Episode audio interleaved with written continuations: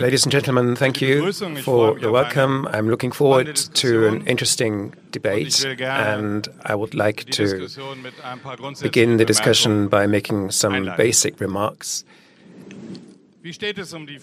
So, what is the state of freedom in the age of digitalization? What is the state? What's the role of the state in this context? Two questions that could not be more fundamental.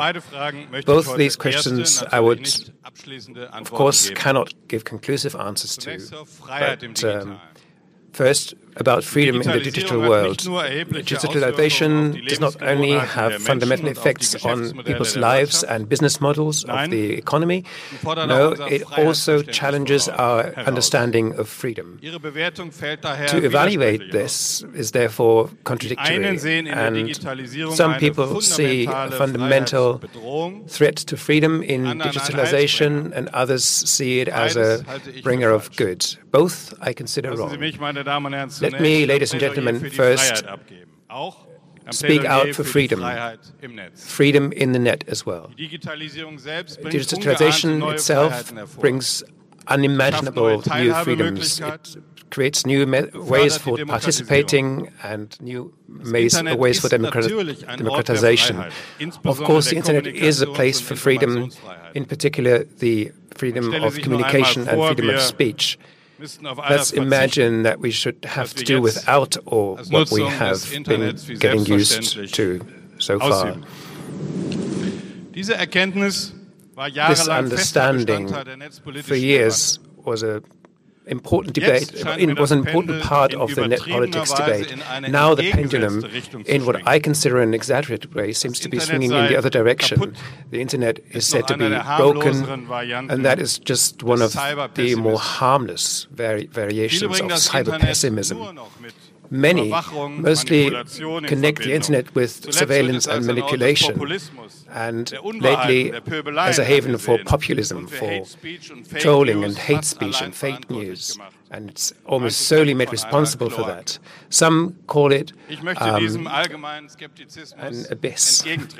Uh, I would like to contradict this. The internet is still the symbol for realizing freedom, democratizing knowledge, intellectual experiences, participation and communication through national, uh, across national borders, which we before that would not have found imaginable, possible. And that will still have to be cherished and upheld. With that, ladies and gentlemen, we're not at the end of the debate, but only at the beginning. The free play of the forces must be regulated. Exercising freedom needs rules, and that is where the democratic state has to be the guarantor for freedom and democracy. Because where digitalization, on the one hand, creates freedoms and levels inequalities. On the other hand, it limits freedoms and creates new inequalities, but in very different ways. For example, through market force, through cyber attacks, shitstorms, um, escaping from regulation, the digital gap, and through algorithms and artificial intelligence. With the new freedoms come new threats to freedom. The democratic state has the role to protect, though, and has to enforce the law to guarantee the largest possible freedom of the individual. The state will to regulate itself is at least questions by digitalization as well. Often there's a lack of legal solutions for technical challenges, or there's a lack of technical solutions for legal challenges. This particularly will apply to the challenge of the future uh, as such, which is artificial intelligence. Most law is still created at the national or at least European level, but technology is international. So the main problem is a dilemma, a methodolo methodologi methodological um, conflict. The effect of new technologies are difficult to predict as technology is not, not fully developed and not really spread. So a regulation that is too early would therefore just block important te developments. But if technology is established and deeply rooted in society, there's hardly a way to shape it, even if it has devastating consequences. The complexity of the problem gives rise to a need to fundamental answers to all these questions. Germans traditionally are friends of comprehensive codification. The German word Gesamtkonzept, maybe overall concept, is hard to translate into English. So that leads to challenges, uh, calls for one law for the digital world, one internet law, perhaps. I'm convinced that we need special rules. We do not need special rules for the digital world. The difference between the online and offline world is simply outdated. There is no virtual world that is standing against a real one. Special rules, yes, they may be needed, but not separate rules. The law applies without limitation, which is why I'm calling, uh, while I find the calls for a digital fundamental right unnecessary. Fundamental rights exist. They are in the German constitutions, in the European Charter of Fundamental Rights, in the European Convention for Human Rights. We just have to apply it and interpret it in the context of digitalization. What we do need, though, is a digital politics uh, that is uh, uh, consistent or without con contradictions in its evaluation and a strategic uh, uh, alignment with digital politics, getting all the actors involved to find a coordinated digital policy. We need binding rules, coherent positioning within the international context, and the use of technologies for shaping uh,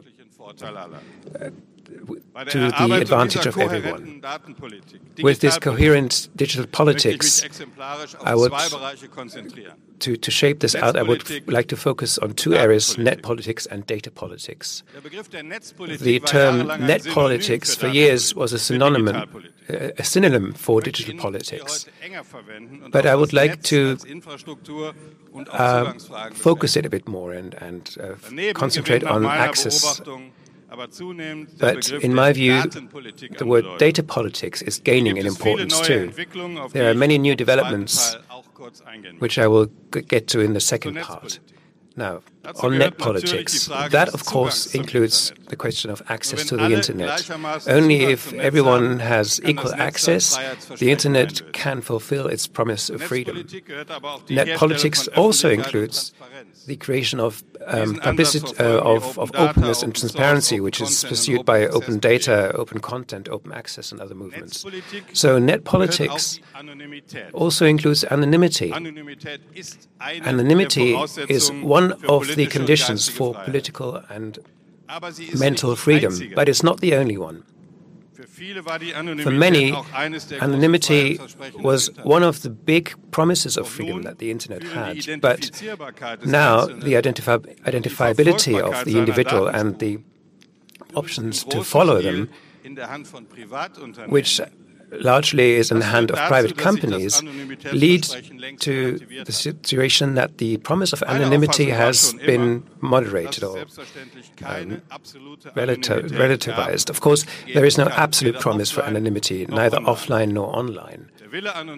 The intent to stay anonymous cannot lead to other people not being able to see me if I walk on the street. Nothing else can apply in the online world. Uh, the use of freedom for the individual uh, that damages the freedom of the other has to it must be able to, to pursue that. The, I remember that I would have to justify the right of the state to pursue crimes on the internet because it was said that there, that, is, that was another world where other rules should apply. Now, thankfully, that is largely over, in my opinion the conscience that our values apply in the internet as well is meanwhile apparent. Ladies and gentlemen, there are currently two laws in the parliamentary process that contain certain contradictions in values. One of those is the tele telemedia law, which uh, contains uh, disturbance liability uh, provisions, which is to further free Wi-Fi, but the rights, but the deeds of people that use those internets is then harder to follow. The other net is the Internet Enforcement Law. And I've heard that you've talked about this at length. This is supposed to comply social networks to remove criminal content quickly. They are also being obliged to give information to victims of personality uh, attacks about the perpetrators. Now, the fear is that social networks will opt for deleting content without due uh, verification to avoid fines, and that could be to the detriment of legal content. Now, both these draft laws are part of a balance, uh, and all the objectives are in, in themselves understandable and correct. But while the one law, the telemedia law, will extend the, the options for anonymity, the other law will re re reduce it. Well, the one law will reduce provider liability, the other will strengthen it. And we need to ask ourselves how citizens can safely identify themselves. The further digitalization progresses, the more we see new risks. This includes theft and misuse of identities. Identification in the digital world has to be as reliable, though, as it is in the so called real world. There are no easy solutions to that. We need trustworthy, and user friendly solutions. That's why I continue to support the um, electronic ID function the ID card and the electronic residency um, permit. It is now possible to have the electronic uh, identity used by NFC able mobile, mobile phones without detriments to security. And we've been discussing the identity function. It's not an insular solution. It will soon be uh, applicable throughout the EU, thanks to the European uh, direct uh, regulation on identification services and trust services. This is a preconditions for furthering the electronic internal market. Through single rules, it will it will increase trust of citizens in electronic identification. The notification of that function is progressing. Other member states will follow. Ladies and gentlemen, at the interface of net politics and data politics, I would like to place the protection of privacy Privacy is a condition for the use of freedom. If we talk about privacy, we first need to state that there is no such thing as the one privacy. Our impression of privacy has only formed in the last 150 years. And what we understand as private has been subject to social changes, and there's a very important core it depends on place, time, and context. For that reason, the protection of privacy is not the same as data protection. Not every personal data in the sense of data protection law is also a private piece of information. The privacy legislation sadly does not distinguish between this. Let me illustrate this with an example. If you Twitter, if you tweet, de Maizière is holding a so boring speech, then at first this is a content of communication. For an audience like you, of course, this will be out of the question. But it's also an information that Twitter will store on a server in binary code, and with my name, it contains a personal amount, a piece of personal data. Now, the interesting question is: Is this a private piece of information? Your tweet will be public. We are in a public event, and I am a person of public interest. It could hardly be more public. At the same time, your tweet would be under the full regulation regime of data protection law because you would be publishing my name, a personal data, and not and in a partly private sphere. Uh, so that would be a contradiction. We wish for a free flow of information to use our uh, freedom of information and communication. On the other hand, data protection law uh, says that every processing of personal data is at first prohibited unless explicitly allowed. That may also be the reason why many ideas are discussed to regulate that cut across data protection and that you could summarize as data politics. The European Commission has put forward a draft for the e-privacy regulation that is supposed to regulate electronic communication. The Commission propagates, additionally, the principle of free flow of data. That initiative is supposed to benefit the European cloud economy at first and is mainly targeted against uh, individual data localization laws. In a EU Consumer Protection Directive, data is for the first time going to be accepted as a kind of payment. Because consumers do pay with the data often, but that leads to further contradictions in values. If everyone can sell their data, there is the risk of a sellout of privacy if the value being offered in exchange seems to be particularly attractive. In science, also legal science, ideas are sprouting for a, uh, a, a right to produce and evaluate or uh, data which is similar to property rights. I'm skeptical here. By creating a civil property of data, we reach all kinds of contradictions. Who is supposed to own movement data that, for example, a rented car produces? The maker, the owner of the car, the driver, the maker of, of the navigation system, the workshop. Finally, at the EU level, the once only principle is gaining friends. That is the idea that every citizen will only once have to reveal core data to the administration. and then no longer have to fill in forms about every inter interaction with administration. New terms are making the rounds. Data opulence, data variety, data sovereignty. These are all not terms in law. I do, do not consider them very helpful. They may sound nice, but they do not reveal what is actually meant. The topics of profiling and algorithms, algorithm control cannot be separated from data either. In my view, algorithms are never neutral. Algorithmic decisions are not just made by the developers, but also by the commissioners of those algorithms.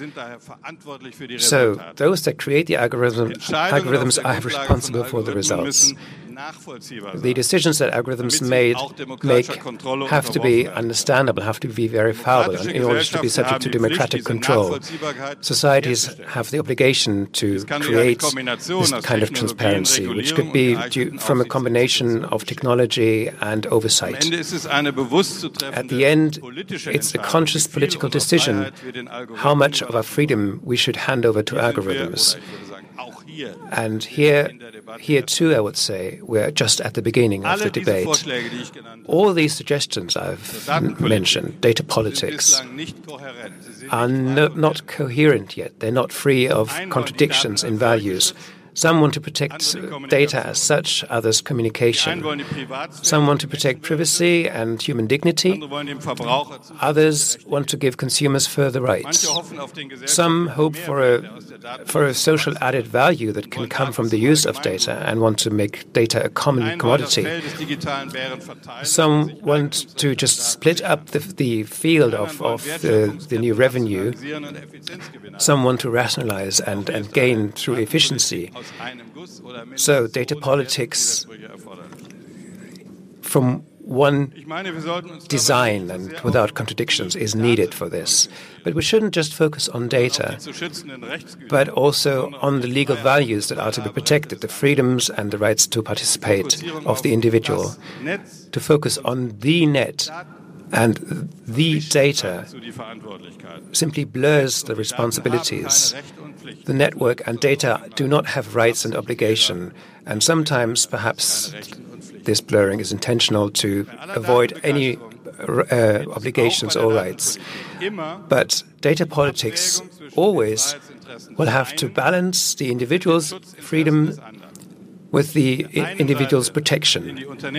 On the one side, there are business freedoms, freedom of the press, of the arts, of science.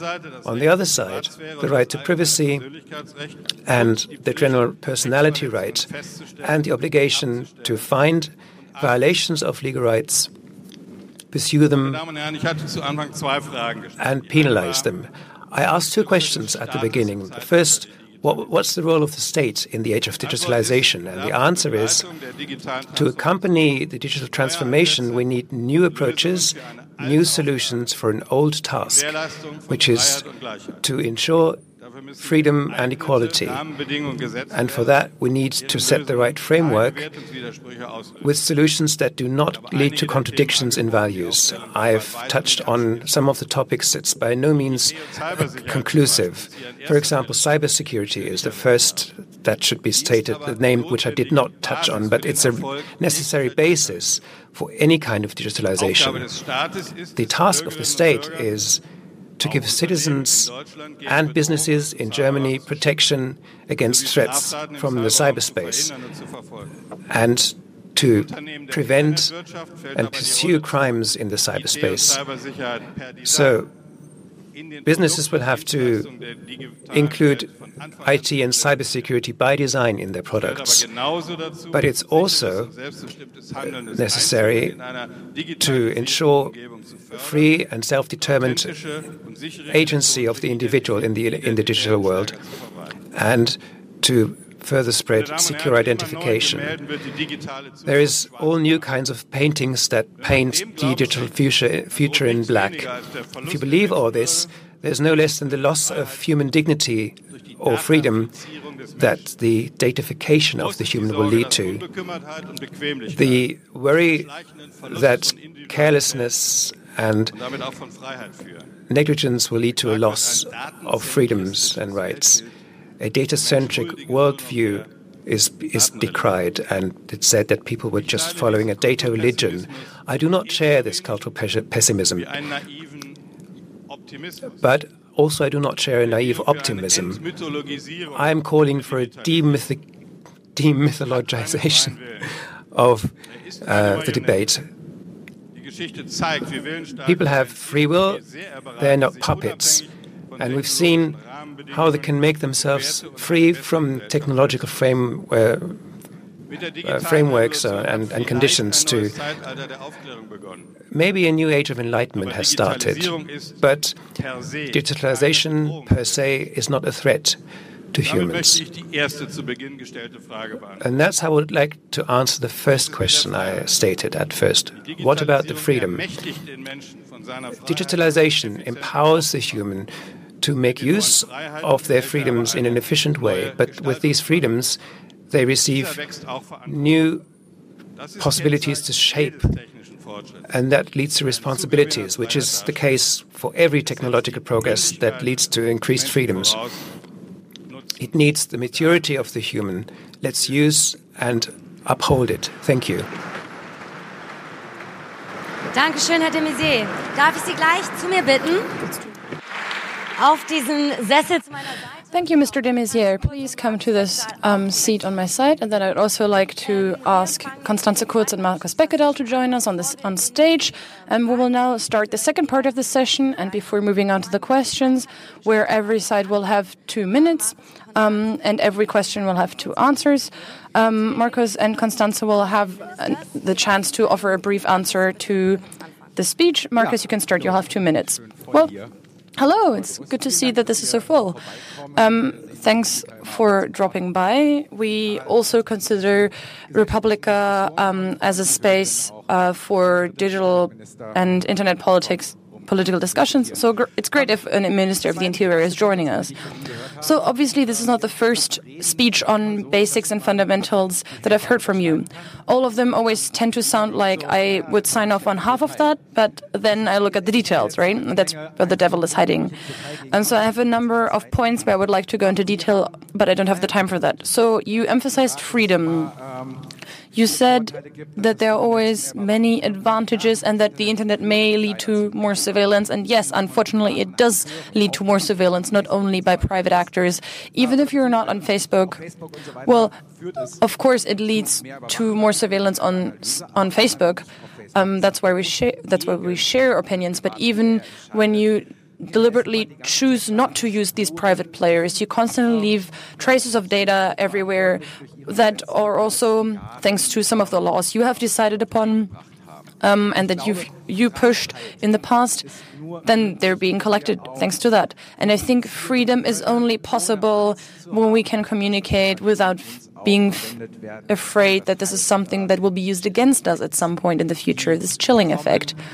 So these chilling effects happen when you know that everything you know could be used against you. And it's going to limit freedom of opinion ultimately. And I think that's a big problem. You have 18 seconds left. But Constanze can use those. Oh, great, then I'll just start use those. Well, of course, I would like to thank you as well. Um, and that uh, the Minister of the Interior is joining the discussion and is facing this discussion. So I noticed two things about this speech.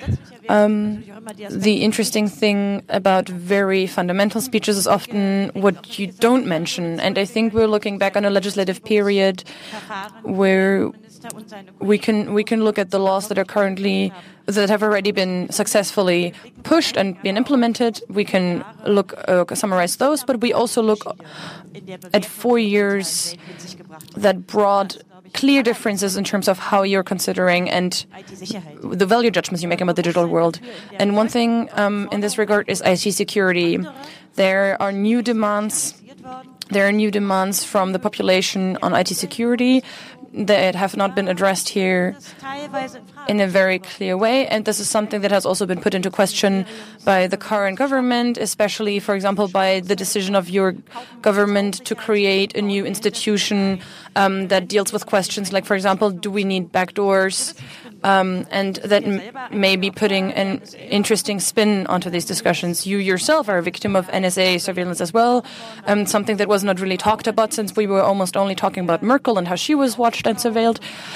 But you also were in, uh, on these lists, right? So, but almost four years after Snowden, the German government has not only decided to not do anything in light of these revelations. So I'm not only talking about surveillance, but also the offensive hacking methods that we have seen and about which we know much more today. But I also mean that under your lead, there has also been an enormous expansion of secret services and of secret service surveillance in Germany. And you mentioned um, the electronic um, electronic ID that we have in Germany, or that not everyone has, because two thirds of our population have decided not to activate it. Um, you also mentioned another draft law that has been moved again, where suddenly it you accidentally included um, the automated possibility for secret services to have access to biometric data included in these. Right, this is one of the reasons the draft law was pushed back again. I think this is a normalization of unconditional surveillance or surveillance that doesn't need a reason. And I think that's something that's clearly linked to your time as a Minister of the Interior. Not only um, did you push data retention from the beginning and basically implemented it from the very beginning, but in many other areas, you also really normalized the keeping and the saving of uh, retention of data without any particular reason. So, at the same time, um, the European Court of Law, uh, Court of Human, the U European Court of Justice has also made judgments that are much more critical of this, uh, these types of data retention. Thank you. The time is up. Okay, now the timer is working as well. So we'll continue like this. We have questions about internet politics, and so they're often about big, complex concepts. But of course, we're trying to put something very basic things down before we pass the word on to you. So I'll just start with the point where Constanze left off. Um, so, secret services and surveillance.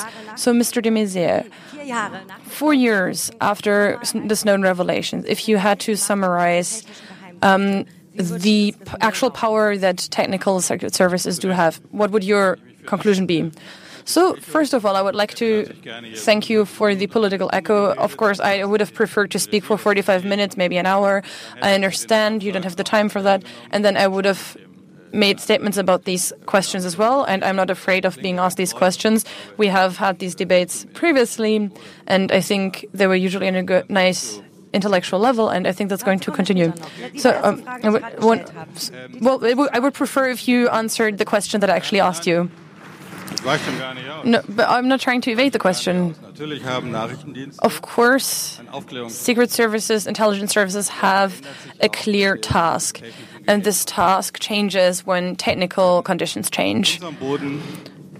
On German ground, we don't want any espionage of any kind no matter which country it is being done by. And because of that, so after Snowden, and during my during my time as a Minister of the Interior, I introduced the 360 degree view, which means that we are look into all directions. Before we didn't look in all directions. Now we know that we need to look in every direction. Um, so maybe we need to look east a bit more than west, but we also need to look west. And I think that is something very concrete that we also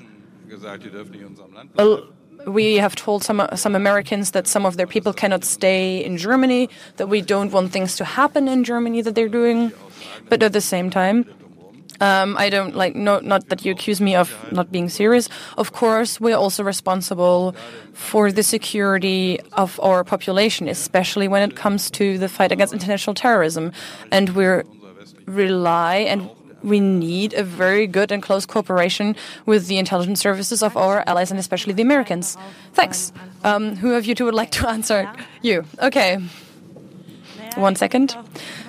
Well, of course, I think there are two different ways of reacting to that. So the world has with over the past one and a half years the world has turned when it comes to IT security and intelligence services because we've talked about manipulation of elections in the US in the UK in France and this is something that intelligence services have been accused of. That also includes um, the hacking attack on the German parliament. So a lot of these attacks that you that are difficult to attribute, but where we're talking about how they change our political process of decision making, and in the end, also our elections. And of course, nobody would be surprised um, that you also see yourself on the side of our partners in the US. But I also think that this is a very ambivalent stance. For example, when you said that you continue to would like to cooperate with the Turkish secret service, and I think the role that Germany has as a strategic partner of many secret and intelligence services is quite difficult. And considering also the way the German government behaved um, vis-à-vis the par German parliament, that tried to look into some of these and try to put uh, shed some light on some of these these um, some of the spying. Um, I just want to answer something. So of course there are going to be dilemmas, but imagine we receive a message about an impending terror attack, and we receive it from the Secret Service in Saudi Arabia. So maybe a bit more difficult than Turkey. So should we say, oh, because we don't like your political system, we're simply going to ignore this information? So what are you going to recommend to me? Well, if you're using this reasoning, you can also take information that was obtained using torture in Syria, and you can you can justify using that information. Well, now you're evading my question. I'm not saying that I'm believing them, but I'm saying I'm I can't say that I don't want to know that because I don't like the political system. So, in my view, you have now turned it again, right? You've turned it towards terror. You're one of the people who are being watched and surveilled. The EU Parliament is being watched. We're not talking about ter- terroristic um, threat. We're talking about structural mass surveillance that, according to the NSA's transparency report, has grown again. Dankeschön. Thank you. So now the next topic. We're just going to continue here. So the keyword was already mentioned um, the state Trojan ZITiS.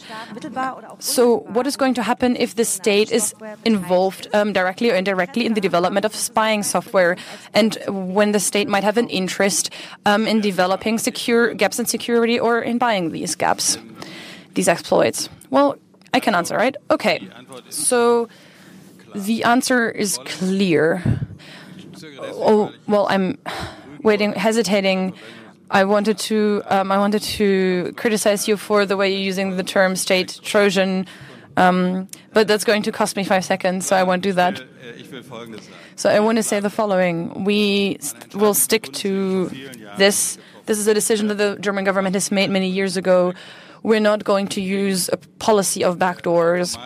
We are against automated conditions or the usage of backdoors for security politics or security policies. That's something that's easy to say, but we adhere to that.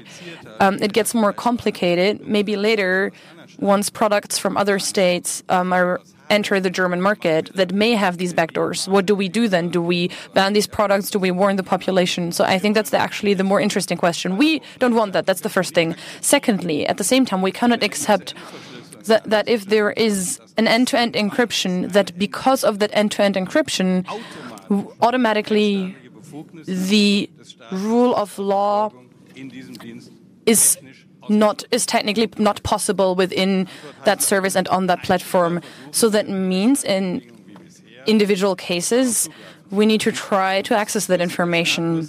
So the state needs to be capable technologically of doing what it is legally allowed to do. So, if, for example, the state is legally allowed to read a, a message, then um, a text, then it should also be able to do that for an end-to-end messenger conversation. Um, so, I think this is something that is absolutely necessary under legal conditions, and so we need to look into how to do that on a technical level, and that's how ZITiS um, gave us that possibility, and that's separate from um, development and research. So, Markus, Constanze. Ah, no, now it's my turn. You can also share the time. Well, they have four minutes. No, no, they only have two minutes, but we need to share the time. so, a core sentence of the digital agenda that you mentioned is that you want to turn Germany into encryption country number one. The only thing that we've found out about that since then is that you're creating an anti encryption agency called ZITiS. We think that's a bit sad. Um, that encryption is not something that is propagated a bit more, especially where, for example, you could have enlightenment um, campaigns or where you have um, campaigns like telling people um, about AIDS, right? Why you don't use those campaigns um, to educate people about encryption, which they could also use to protect themselves against surveillance by foreign secret services, intelligence services. Something else that you mentioned briefly, and something was also mentioned as part of the question in the name of security, our own security agencies are creating insecurities because they're going onto the black market to buy knowledge about gaps in security, to give ammunition to our state Trojan, even if you don't think that's a good term. So the problem is where if we're doing this with tax money um, to attack others, then others are obviously also going to go to these black markets and are going to buy the same knowledge to attack us. So then my question is, how do you want to solve this dilemma that is being created in the name of security. And so, in the name of security, you're creating this massive insecurity because this system is creating IT insecurity. If we ended this system, we automatically would create more IT security for everyone.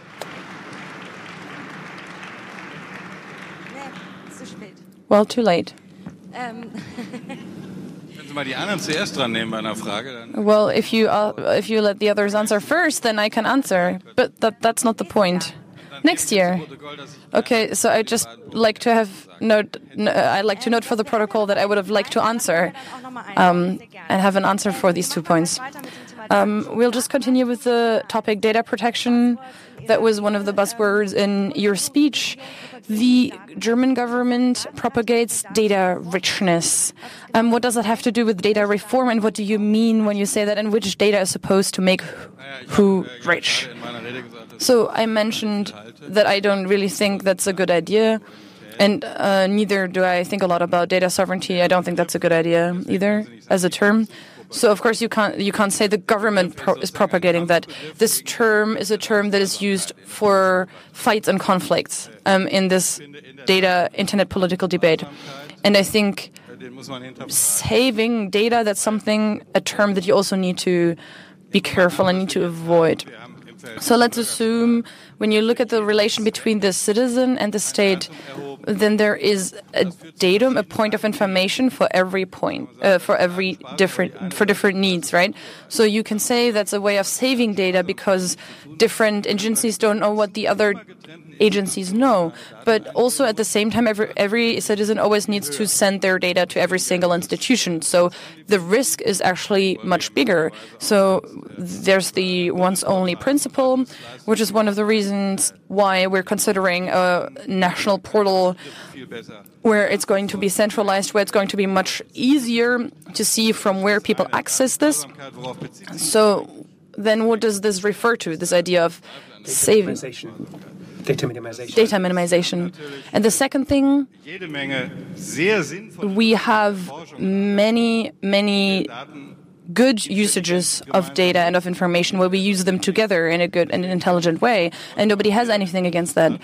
So I think neither the idea of data minimization nor of data richness is something that we should declares void. So I think we are using a risk-based approach. So you look, for example, of whether something is personally identifiable data, um, whether it's linked directly to an individual, and whether and what you can do with the accumulation of this information. And that's why I said this data point in itself is not the problem, but information and protection of privacy is more important than a fetishized uh, discussion about terms like data minimization. Markus, Constanze? So I think one of the things that you just said is about utility, right? But as always, I would also like to talk about this in a much more fundamental way. Something that we saw over the past legislative period is definitely a fundamental change in terms of the attitude um, towards this whole data protection topic, something that is being defended by you and also by um, Chancellor Angela Merkel, also uh, Mr. Gabriel um, and uh, Mr. Dobrindt. We also see that when we look at the papers of the usual management of the usual consulting firms.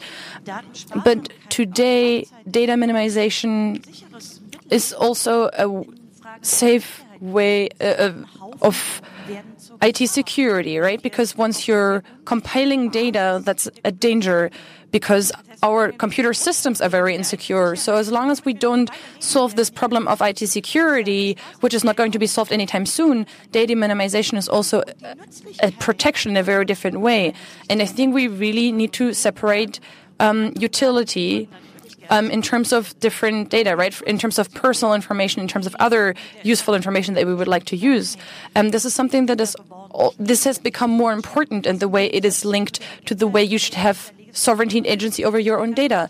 And that is also opposed to the stance that we've heard from this government. And you've all put a lot of work into decreasing um, some of these rights, right? And you've only changed that after you've gotten a lot of criticism. So you've implemented a lot of these things, and I think it's going to be likely that we see similar things with the e-privacy rules. Something similar is going to happen in terms of a debate in the next legislative period.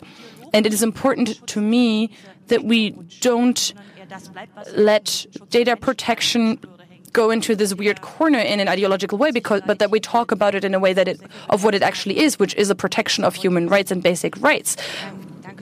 Thank you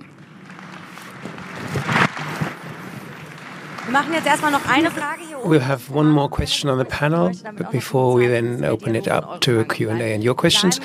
Um, now, we'll stick with those topics, uh, the open data complex, that we will extend it to that. So what does, does the government do in concrete to uh, further open data?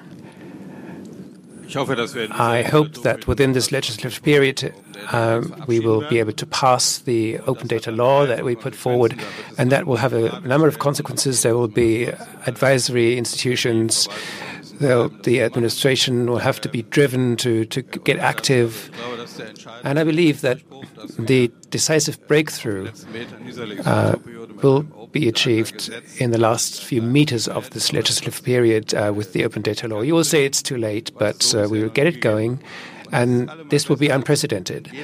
Uh, if every minister says that, well, in my ministry, I will have an open data terminal, you can get my weather data, well, that's very nice. I have nothing against that. But you have to have a more systematic approach, and that's what we will do. And I think that will be an important result of this legislative period. 111 left. Can I? If you like, you can talk about something else. I'll keep my time for some replies later. Okay. Your turn. Well, it's, nice that the government uh, will want to pass an open data law in this legislative period. Well, the, the government has passed it, it's Parliament. Well, if the Grand Coalition managed to pass it, but it's, it's a bit late and it's a bit half hearted to the way it was made.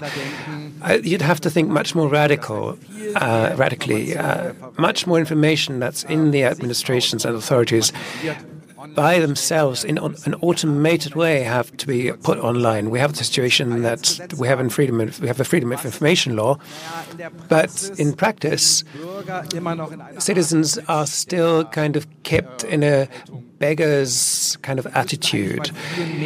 We need to dare much more towards a transparency law that would open everything that administrations do and turn it on, turn it around completely, and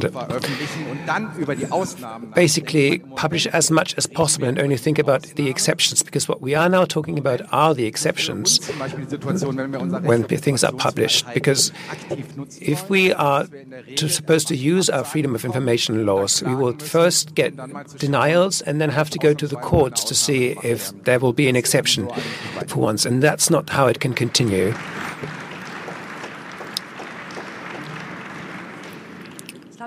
Okay, I believe we can put the heart back on the screen. Because I will now get over to you and ask you to ask as short questions as possible. You will see in the middle of the room there's one microphone, and on the other side, please raise your hand.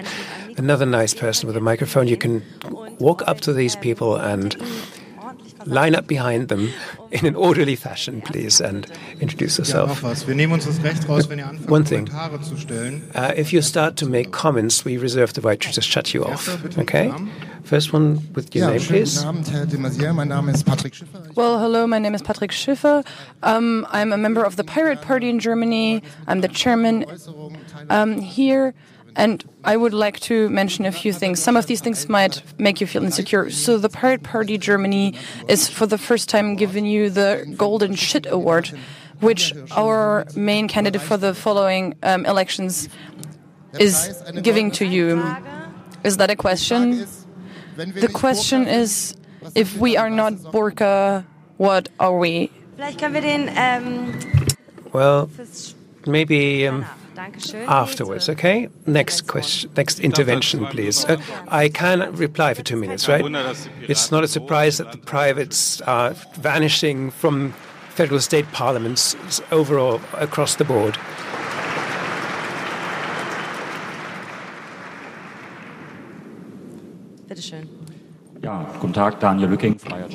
Well, hello, my name is Daniel Lücking. I'm a freelance journalist um, dear Minister, you're collecting a lot of information for the internal security. You would collect more if you could. How do you justify the fact that you have a lot of information where, for example, the fingerprint of every single refugee that came to Germany is collected, but that you do not have a place where the prints, um, fingerprints of every person who um, has access to ammunition or could potentially use weapons, um, or of all those people who own weapons because they work for the state, that includes the police, um, the army. Why is there no information?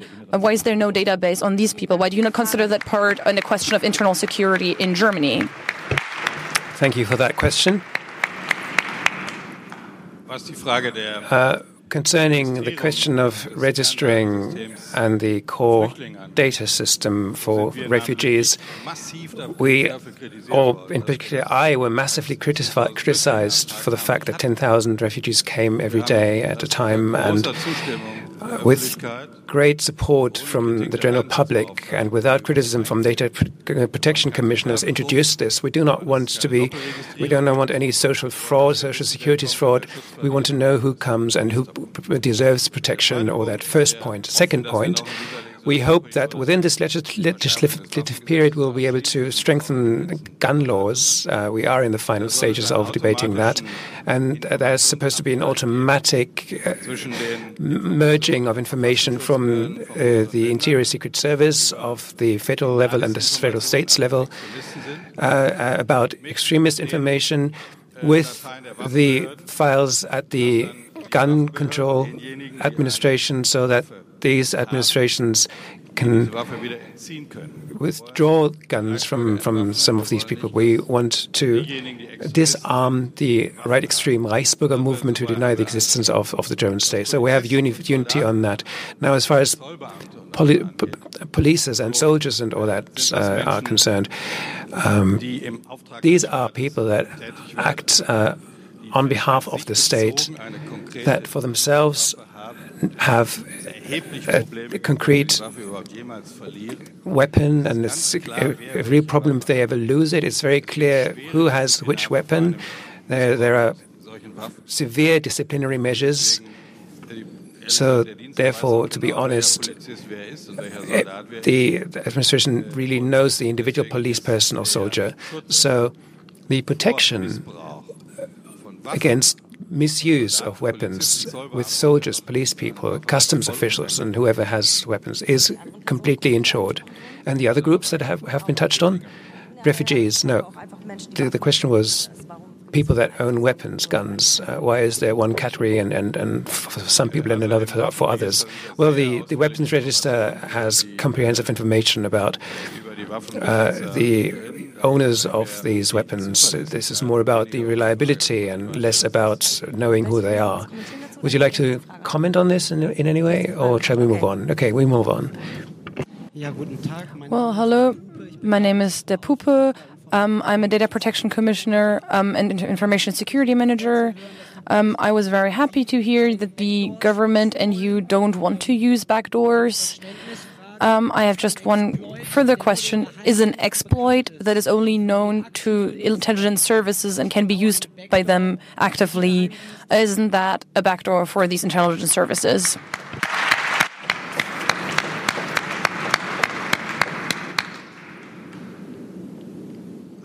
Well, if um, I'll include the response to Mr. Beckedahl in this. Um, if there is a security exploit, a security flaw, and under the conditions of the rule of law, uh, security authorities use it. I don't have a problem with that. What I have a problem with, and I've said that on behalf of the whole government is that we will not, we will not create such backdoors. We will not compel uh, makers to give us our basic algorithms or create backdoors and everything that you know in this context. Now, Mr. Beckedahl also said something else. He said, uh, well, the state can go to the black market or certain companies and buy up uh, information and therefore worsen security holes. And that's one of the reasons why I think it's correct to found it ZITiS, uh, the institution that researches security holes, because I find it correct that the state does this, does this research itself or buys information under clear conditions where it's very clear that it will be used under the rule of law which is much better than individual authorities trying to acquire things that maybe uh, will then be misused by others. Would you like to comment on this? Well, we can also call that something different, right? The state is um, uh, is subsidizing this black market and gray market. Even today, the companies that are selling these things, both the gaps in security and the exploits, those are being paid by tax money, right, by state money. And now you want to put even more tax money and state money into that market, which is which then hits the citizens the other way around. So this year, for example, the parliament, this year we got a unique insight into um, the toolbox, the hacking toolbox of some intelligence services. Some of you may remember that was interesting, but something that was even more interesting was the political side of this. In the US, there are very clear rules on when intelligence services can use exploits um, and when they have to, once they have to disclose them towards the people who are controlling them, and once they have to disclose them to the companies who are usually from the US. And they have not adhered to any of these rules. And an important thing is also that for us with ZITiS, the cooperation between intelligence services and the police is super soft and vague, as you, always.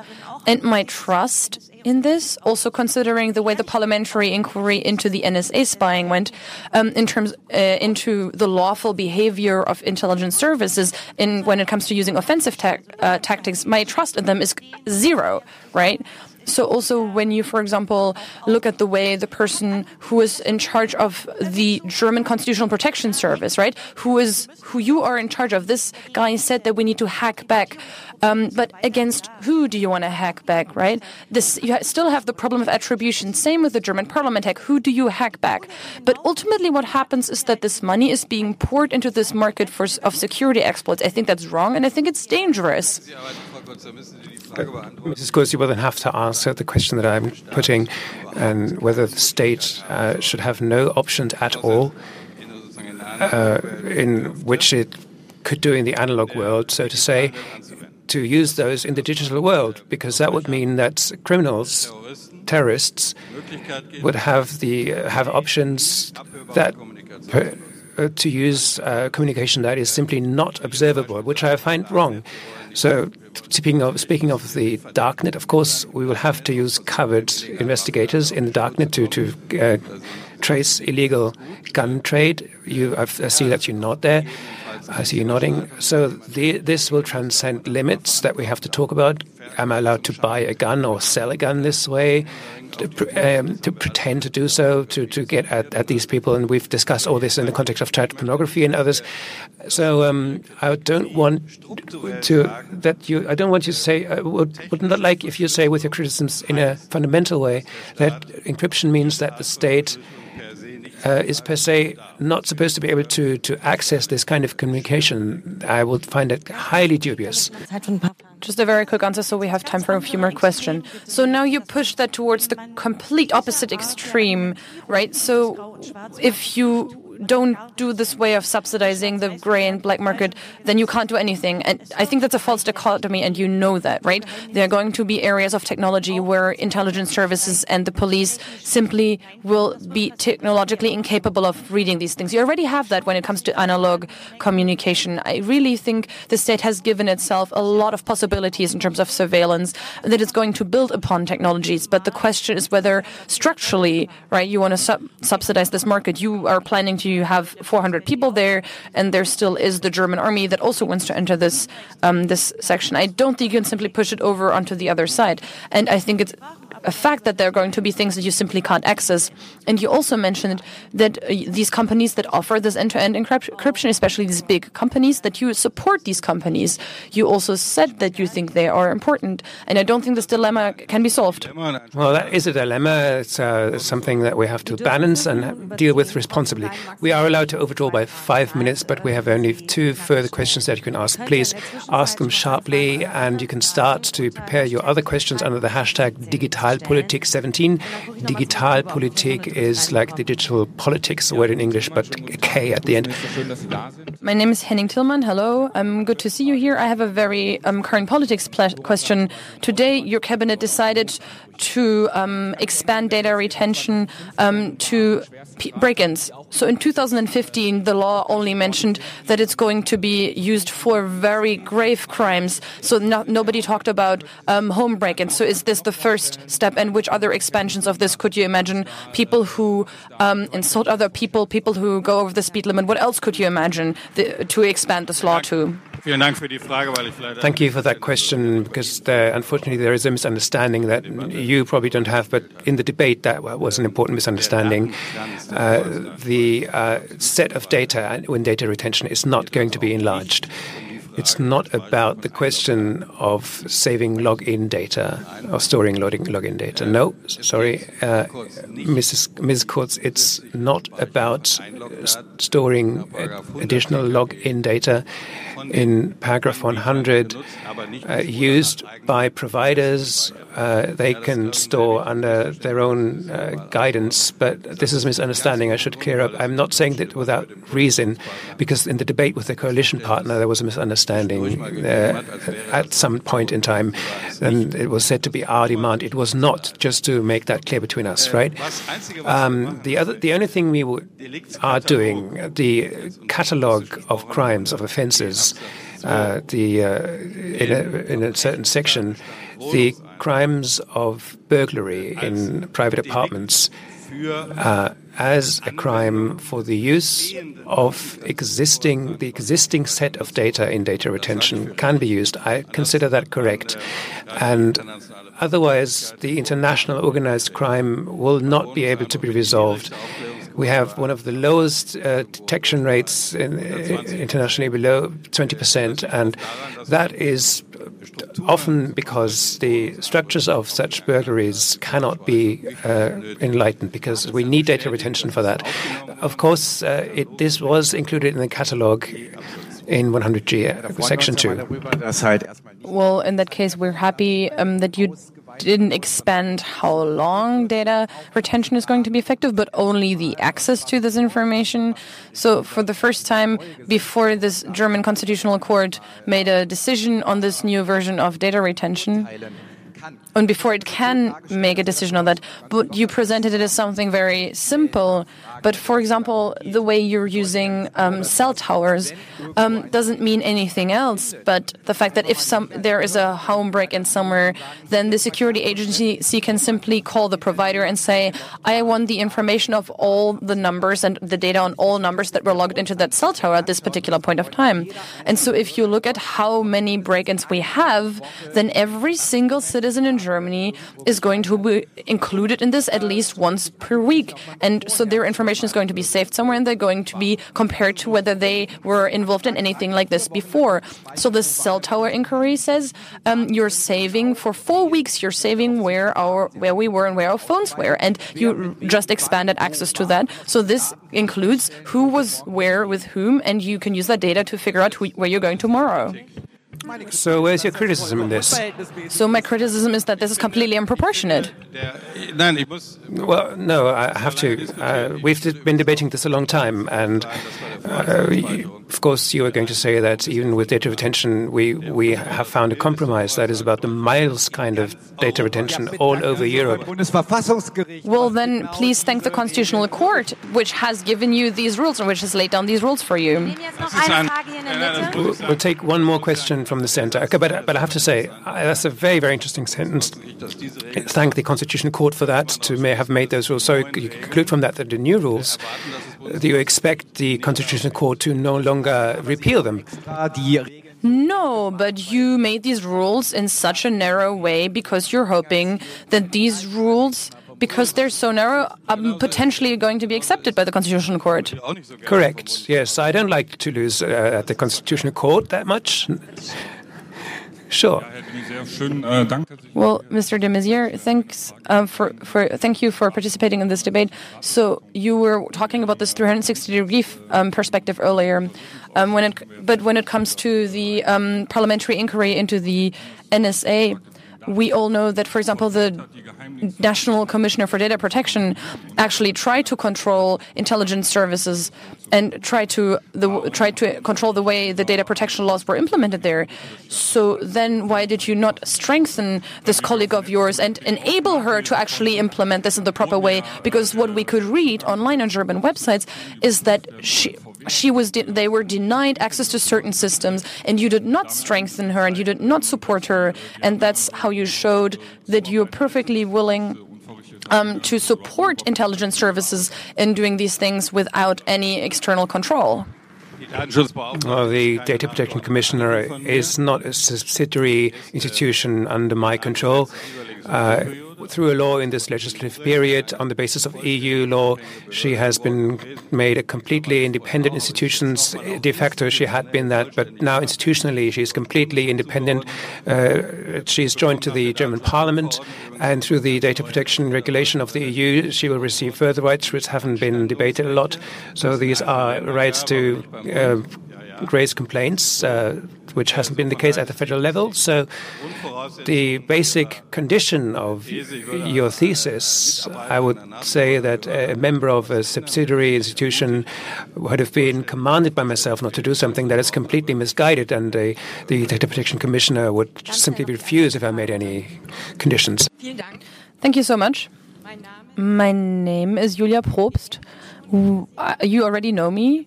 Um, we met about a year ago.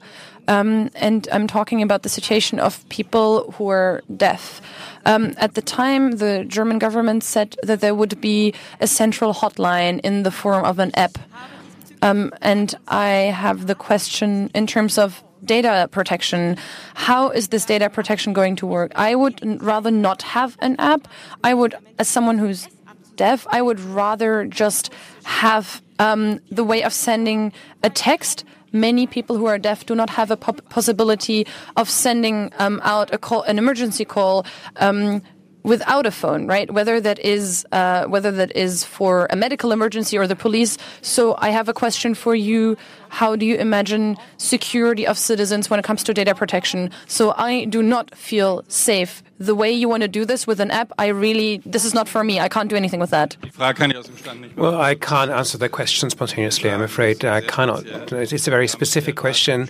Yes, we did indeed talk about this. Uh, the fact that uh, deaf people or hearing impaired people might have a problem with acoustic signals in cases of emergency, though that was that led to the suggestion of an app. And I think it is being worked on. But what the details are, I cannot say. And I suggest that one, one of my uh, colleagues will come to you and, uh, with your consent, uh, will get your contact data, and I will then gladly inform you about the latest state of affairs. and to also include this perhaps as a request and hopefully next year for the next at the next dialogue you report how things will be. if i'm getting invited yeah, it would be nice if you came to us again yeah. uh, it's nice for you to have put yourself to this dialogue. Thank you for that